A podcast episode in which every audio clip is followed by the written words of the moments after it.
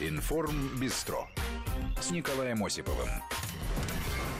Да, Николай Осипов в студии. И не один. Мы продолжаем программу нашу. И э, пока э, Остановимся с политикой. Очень много было в нашем эфире э, в эти полтора часа. А, тема у нас э, не менее интересная. У нас в гостях лидер организации «Альтернатива» Олег Мельников. Человек, который, ну, как я себе представляю, уже достаточно давно борется с рабством. Необычное явление для современного, для нашего мира, по крайней мере. Как мне, как многим, наверное, кажется. Здравствуйте. На самом деле, к большому моему сожалению, данная проблема, она наоборот, именно вот в 21 веке ярче выражена, чем в XIX веке, поскольку сейчас по абсолютному, сейчас в 10 раз больше рабов, чем было тогда, когда это было законно. Угу. Соответственно, сейчас рабов только больше становится. Я предлагаю нашим слушателям 5533 в начале слова вести присылать сообщения. Может быть, вы сталкивались с какими-то проявлениями рабства. Тут без шуток, на самом деле, потому что, судя по тому, что я читал вот э, из публикации, интервью Олега Мельникова, ситуация действительно страшная бывает, просто кошмарная. А, мы вот буквально, кстати, ну, на прошлой, кажется, мы неделю рассказывали про вот этого мальчика с Арбата, да, про, вообще про эту семью с Арбата. Я так понимаю, что вы, мы тут, может, даже некий научный подход, что ли, у вас уже, э, потому что вы делите а, а, рабство на категории. Нищая мафия рабство, да, сексуальное рабство, что там, какой Ну, у нас есть есть э, три категории рабства, которые это сексуальное рабство, это рабство мафии нищих, и это трудовое рабство, которое одно из самых распространенных у нас в стране. Вот э, мы предполагали, что, может быть, эм, э, те дети, у которых был скандал на Арбате, что это они могут быть, ну, в каком-то смысле работать на мафию нищих, а может быть даже в рабстве. Даже вы, кажется, вы суммы какие-то называли, там, сколько стоит человек? Ну, в среднем человека? человек для нищей мафии, который попрошайничает, стоит порядка 50 тысяч рублей, от 50 сейчас до 70 в зависимости от э, его физических качеств. То есть, если у него нет руки, ноги, то он будет стоить дороже. Чем жалостливее он выглядит, тем лучше. Вот э, тот хрестоматийный случай с бабушкой с Луганска, которую привезли сюда, она в юности потеряла зрение, ее э, обещали в России по какой-то программе восстановить ей это зрение, привезли сюда, э, и в итоге вместо того, чтобы восстановить зрение, ей зашили глаза, и с зашитыми глазами она стояла около площади Курского вокзала, приносила своим владельцам порядка 50 тысяч рублей в день. Вы вообще насколько жуткие вещи рассказываете. Вы, насколько я понимаю, вообще а, называете вокзалы, кстати, московские вокзалы, это такими невольничьими, невольничьими рынками. Ну, это связано... То есть это точки, где вот э, выбирают себе жертв? Да, это связано с большой миграцией в Москву из-за экономической ситуации. Э, люди, э, к сожалению, до сих пор ищут себе работу именно на вокзале, когда приезжают из какого-то провинциального маленького города или же деревни, они едут в один конец, как правило, и думают то, что они найдут какую-то работу. В итоге они становятся легкой наживкой для хедхантеров, если можно так сказать. А я так понимаю, что вы охотитесь уже с другой стороны, да? То есть вы вылавливаете этих людей, как-то пытаетесь их э, найти, вернуть в нормальную жизнь? Ну, насчет вернуть в нормальную ну, жизнь, ну, понятно, хотя бы скажу, просто мы их вы, этого... вытаскиваем и возвращаем в семью. А, то есть э, когда мы понимаем то, что человек как это, как это происходит вообще? К вам приходят, обращаются, помогите, я попал в рабство, или кто, родственники, помогите, мой близкий попал в рабство, а что вы делаете потом? Ну, тут у нас несколько алгоритмов У вас, работы. получается, оперативная работа, оперативная да. деятельность. А, а, да, у нас есть э, вариант, когда обращаются к нам родственники, есть э, случаи, когда обращаются сами жертвы, им удается связаться. Есть э, случаи, когда обычные граждане, которые услышали, увидели или их попросили о помощи, они обращаются к нам. И со всеми этими случаями мы вынуждены работать. А как и поиск происходит? То есть вы что, отправляете волонтеров куда-то, не знаю, вы ищете их э, по ну, интернет-опрос людей? Э? Ну, конечно, через интернет. Ведь человек пропал, если где-то он пропал в каком-то, не знаю, э, на какой-то, как там были сообщения про вот эту вот лесопилку, да, что оттуда приходили? Да, каждый, каждый раз это новый подход. В том же Дагестане мы знаем все места, где как бы могут удерживаться люди, которых увезли на кирпичные заводы. У нас там есть... Это Север... отделение... Северный Кавказ, да? да. Вот так... У нас есть отделение в Чечне, у нас есть отделение в Дагестане, и ребята выезжают, э, когда выясняется хотя бы примерное местонахождение. А, есть еще один способ выяснения, где человек находится, но чтобы этим способом не воспользовались э, и не обрубили его как раз владельца, я, к сожалению, его не могу назвать. Очень эффективно мы определяем местоположение человека до 100 метров. Потенциальная жертва. Я так понимаю, ну, вы говорили бабушка, да, там, а, которая беспомощная, ее привезли лечить. Кто может стать, кто вообще объект охоты для вот этих людей? Ну, тут нужно, опять же, делить э, сферы если это нищая мафия, то, конечно, это социально незащищенные слои, это дети, это люди, оказавшиеся в тяжелой жизненной ситуации, это люди, которые инвалиды, в основном это, к сожалению, сейчас э, с Украины, большая часть у нас таких рабов приезжает, которым обещают золотые горы, говорят о том, что они смогут заработать. То есть это набор на работу происходит? Ну, как бы да, вот официальные да. объявления какие-то, да, там, да приходите, поработаем. это выискивают, как правило. Сарафанное радио. Выискивают, выискивают те, которые, у кого нет родственников. То есть есть вербовщики, которые ищут этих людей? Да, да, совершенно верно. Также есть, э, если что касается трудового, трудового рабства, то тут э, ищут исключительно тех, за кого, за кем не может никто постоять. Ну, то есть приезжает мужик обычный, с деревни, он хочет заработать семье, а в итоге оказывается в трудовом рабстве, потому что не знает, как устроены трудовые отношения в крупных городах. Он готов верить в любую сказку. До Сочинской Олимпиады очень часто обещали людям а, на Сочинскую Олимпиаду mm-hmm. на стройку попасть. Сейчас это обещают какую-то работу около моря, или там каменщиком, или же цемент месить. Ну вот по разным способам увозят. Также... Сейчас лето, наверное, самый такой опасный сезон. Сезон для, для людей, которые ищут работу. К сожалению, да. Те люди, которые едут в Москву и не знают, куда именно они едут, или в любой другой крупный город, они а, потенциальные жертвы. Вы ведь вытаскивали людей, насколько я слышал, даже из-за рубежа. Это уже сексуальное рабство, я так понимаю, да? А, да, есть достаточно проблемный у нас регион. Это Северный Кипр. К сожалению, там не действует совершенно никакая консульская помощь а, для наших граждан, потому что мы не признаем данное государство. Перейти на как бы Южный Кипр не представляется возможным, потому что там достаточно серьезная граница, и нам приходится нарушать местные законы, вывозить этих а, девушек, собственно, на территорию Турции, а уже оттуда возвращать в Россию. Я несколько лет назад, наверное, лет 10 назад готовил сюжет про секс-трафик. Тогда я даже общался вот с девушками, жертвами. Они так в то время, по крайней мере, Э, танцовщицы набор, да, набор, не знаю, там, горничные, гувернанток, э, и вот вывозят, а там уже дальше все, они падают в бордель. Сейчас схема та же или что-то ну, изменилось? Ну, ничего не изменилось. Единственное, что изменилось, если э, раньше активно из России вывозили, то сейчас такой совместный процесс. Из России вывозят граждан к России, в Россию везут граждан других стран. Ну, то есть, поскольку легче удерживать девушек именно в том месте, где они не знают ни местных законов, ни языка, и э, один экзотический случай в этом э, плане с девушкой из Ганны, которую привезли сюда. Из Ганы? Да, сказали то, что будет работать швеей, в итоге заставили заниматься проституцией. Когда мы ее освобождали, она боялась уйти. На вопрос, почему она боится уйти, она на ломаном английском объяснила то, что у нее отрезали клок волос, и магией Вуда э, убьют ее и ее семью. В итоге один из наших активистов купил бубен в детском магазине, постучал вокруг нее и сказал, все, проклятие снято. После этого она спокойно ушла, и мы ее отправили домой. Какой ужас воровской. Вот это, то есть, ну, это понятно, что это контингент, это люди, которые, они совершенно, совершенно из, из глубины, из какой-то, они э, не приспособлены к цивилизации. Чем менее приспособлен к цивилизации человек, тем он, в общем, выгоднее для вот этого рынка. К сожалению, да. Ну, таких большинство. Нужно понимать то, что в этом плане к жестокости больших городов готовы только люди, которые живут в них.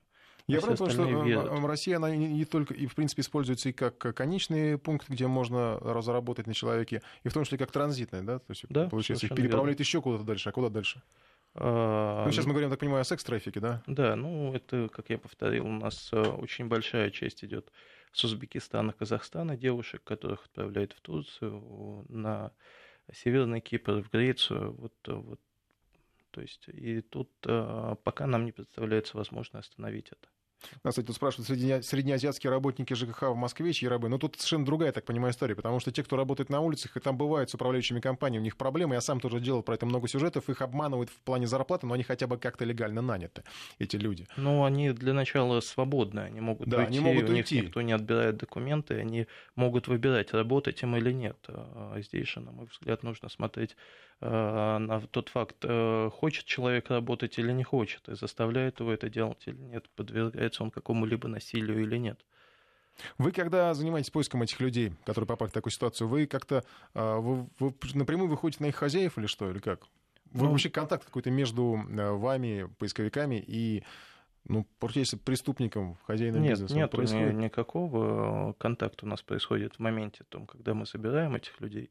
Мы пользуемся, как правило, в нашей внезапности очень долго ну, то есть а, хозяева тех или иных производств думают, то, что мы сотрудники полиции, предполагают с нами не связываться. То есть вы притворяетесь сотрудниками полиции? Ну, мы не говорим ни да, ни нет в этом плане. То есть... Боятся? Боятся. А полиция настоящая, вы с ней, я так понимаю, иногда сотрудничаете, иногда нет, потому что, может быть, иногда даже помехи какие-то? Что а, с полицией у нас, в принципе, э, к сожалению, одностороннее сотрудничество. То сотрудничество, когда сотрудники полиции или других следственных органов обращаются к нам за помощью, привести того или иного человека или освободить того или иного человека, или же э, у них, э, к сожалению, очень плохо есть плохая связь между регионами, и в этом случае они обращаются к нам. То есть э, мы к ним обращаемся очень редко, потому что они очень редко могут нам помочь, поскольку у них очень бюрократизированная система. Чтобы им куда-то приехать, им нужно возбудить какое-то дело или хотя бы что-либо. А, ну то есть им нужны какие-то факты конкретные, а когда идут какие-то факты, то ставишь под угрозу сохранность э, объекта, собственно, человека, которого надо спасать. Правильно Совершенно я понимаю, верно. да? Да, это так. И вот мы вынуждены пока бороться. А сколько человек, вот начинается какая-то, не знаю, это же можно назвать операцией, да, операцией по спасению человека. Сколько человек занимается, как все это, просто понять кухню, не знаю, если что можно раскрыть. А сколько человек задействовано в спасении какой-то жертвы, да, там, когда вы получаете сигнал? Всего у нас, к сожалению, в организации 10 человек, этого очень мало, и как бы все 10 человек в той или иной форме принимают участие в освобождении людей. Силовые какие-то приходилось вступать в контакты? Ну, постоянно. Это происходит постоянно а в том же магазине в Гальяново, который никак не Кстати, готовы. да, хотел спросить, это же какая-то старая история про этот гальяновский магазин, где там, по-моему, узбеки, да, там были? А, узбеки и казахи, и все это продолжается.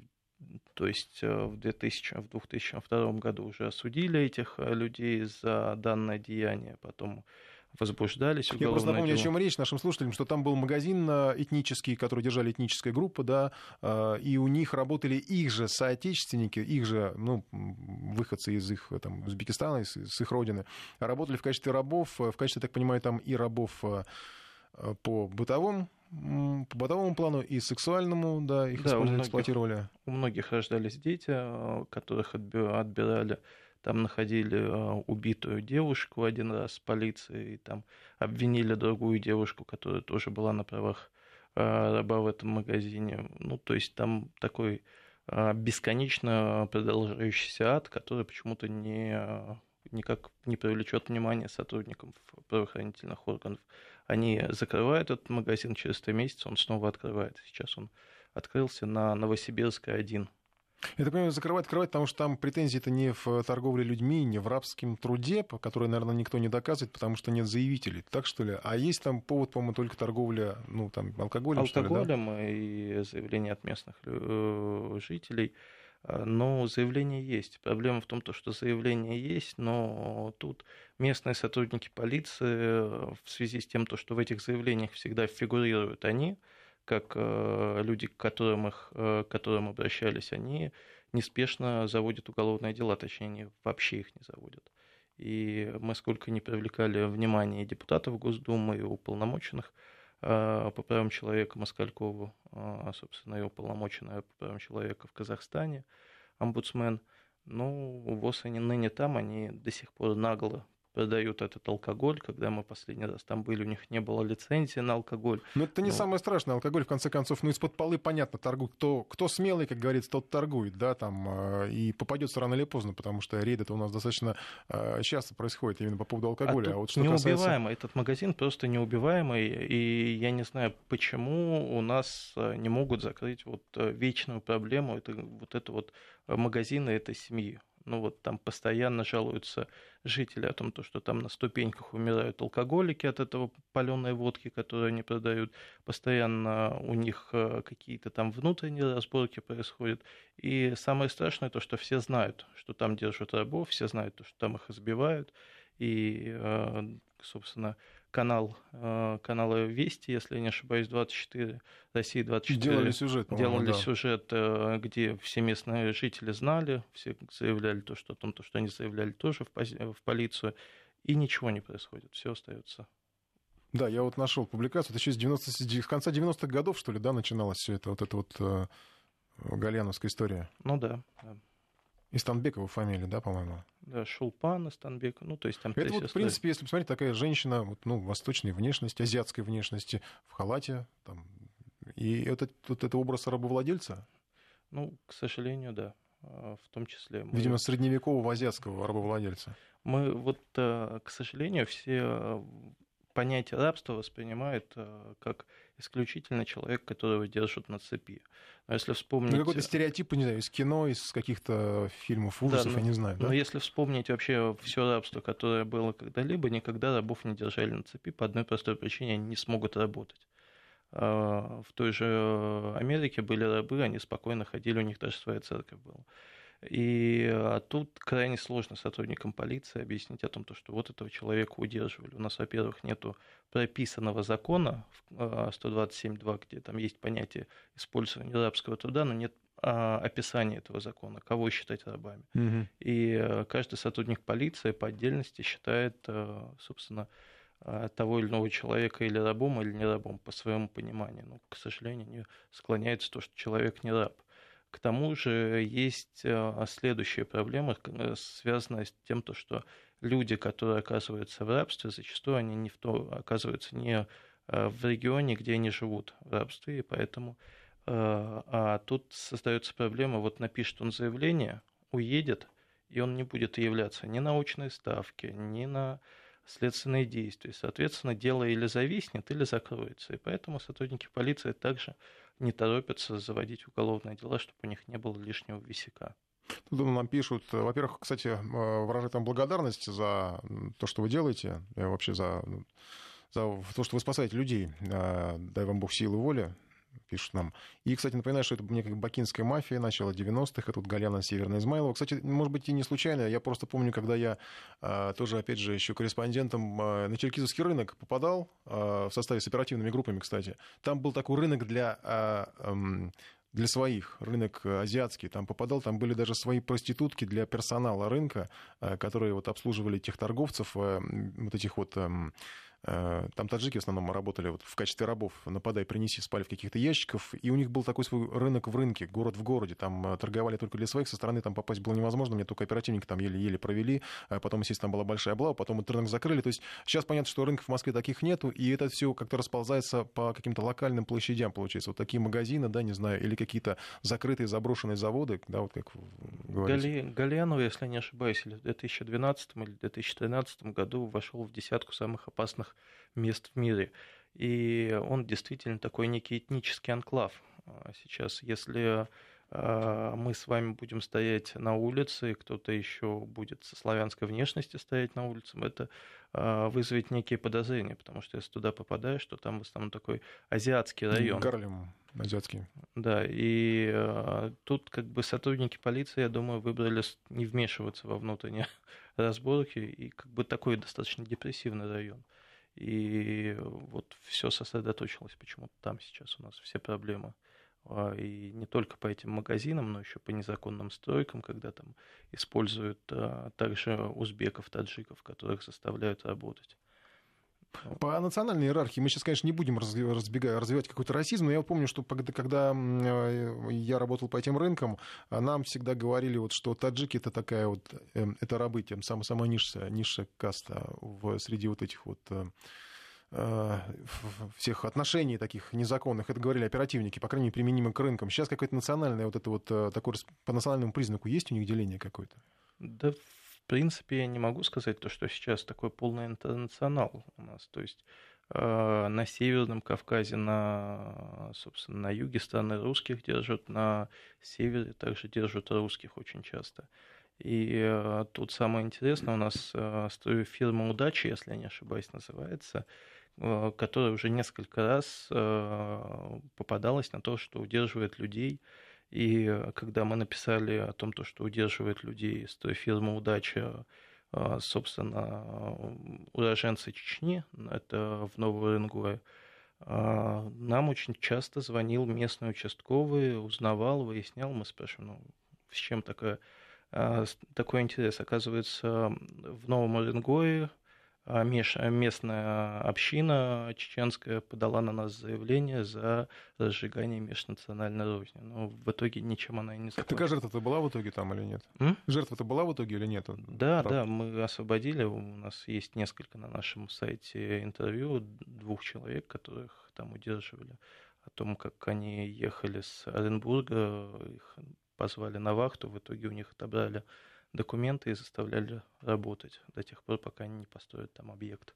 Судя по затяжным историям, которые, вот, если мы про Галянова говорили, да, а, тут еще вопрос, э, насколько ну, если, видимо, чем дольше это продолжается, то еще вопрос психологии человека. Опять же, полиция не может признать его по тем или иным фактическим причинам рабом, да, а еще и человек, наверное, не всегда себя признает рабом, готов признать. Он как-то вот, особенно если это какой-то, не знаю, опять же, вот как вы говорили, там какая-то заезжая с Ганы, да нет, они готовы себя признать рабами. У нас, э, на мой взгляд, э, с полицией другая проблема. Это отсутствие для таких людей каких-то убежищей, когда убежище есть, куда можно было бы поместить этого человека.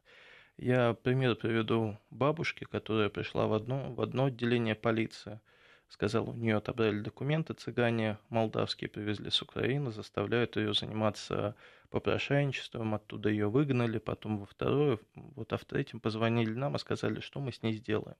Вот мы примем у нее заявление, куда она дальше пойдет. Она поедет туда, кто ее удерживает, ее просто-напросто убьют там, и мы вообще не найдем ее. Помогите, чем можете. Вот мы восстанавливали ей документы, потом устраивали облаву на этот э, дом, это колхозная 86 э, в Красково, Люберецкий район Красково.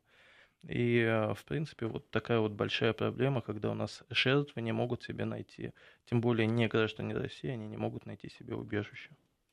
У нас, кстати, противоречивые сообщения поступают. Одни говорят, что да, действительно, вот Гальянова там как-то все не очень приятно, а другие говорят, про какой Гальянову вы говорите. Э, живу тут 10 лет, никаких анклавов не наблюдаю. Мне кажется, вы про этот проклятый магазин слишком утрируете. Вот, ну, ну то есть не все верят. Ну, возможно. Возможно, мы знаем какой-то другой Гальян. Но если все это долго так продолжается, ну, я имею в виду каждый конкретный, если вообще этот бизнес э, торговли людьми, а, значит, это понятно, что кому-то нужно выгода. А, вы называли цифры, а, цифры, сколько там стоит один человек, да, 50 тысяч рублей. А, кажется, в публикации в одной из недавних вы, ну, по крайней мере, на вас ссылались, говорили, что раб, окуп, раб окупается за неделю. Да, меньше даже, если касается это нищей мафии. Но чтобы вы понимали, то, что для Мадонны, которая стоит с ребенком попрошайничает, а ребенок стоит от 60 до 100 тысяч рублей. Средняя продолжительность жизни этого ребенка от полутора до трех месяцев. Дальше он погибает, потому что, естественно, никто за этим грудничком не следит, и все понимают то, что как бы он постоянно спит. Спит он, потому что ему дают или изолептин, или еще какие-то психотропные. Это ведь еще, наверное, скорее всего, дети без документов совсем, да? То есть это вот родившиеся у таких же рабов, получается, наверное, скорее да всего. не всегда. Вот самое интересное то, что для нашего государства не существует детей, которых, в принципе, не зарегистрировали в ЗАГСе. Вот он родился в роддоме до тех пор, пока родители не отнесли документы э, в ЗАГС, этого ребенка не существует. И Тут э, каждый раз, когда вы даете или бабушке, или же э, женщине с ребенком деньги, подумайте о том, то, что, скорее всего, вы оплачиваете смерть этого ребенка и оплачиваете мучение этой бабушки.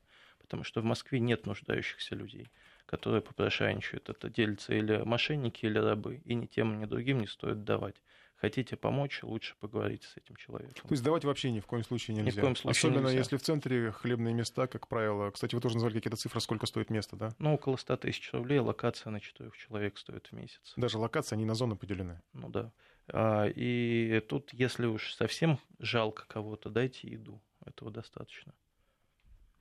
Спасибо вам большое за, ну, пусть и мрачный, и грустный, и даже трагический э, рассказ. У нас лидер организации «Альтернатива» Олег Мельников был в эфире, человек, который занимается поиском а, людей, попавших в рабство. Такая, такой странный статус и грустный статус, оказывается, есть у некоторых людей в 21 веке и даже ну, в таких больших цивилизованных городах, как Москва. Хотя мне кажется, что чем больше город, тем, чем богаче город, тем больше там, наверное, нищих и тех, кого кто-то будет использовать.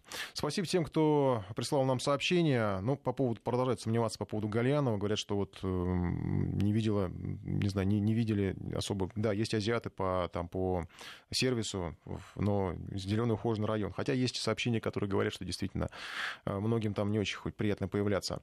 А программа «Информбестро» Николай Осипов были в эфире. Встретимся в следующую пятницу. Всего вам хорошего и хороших выходных.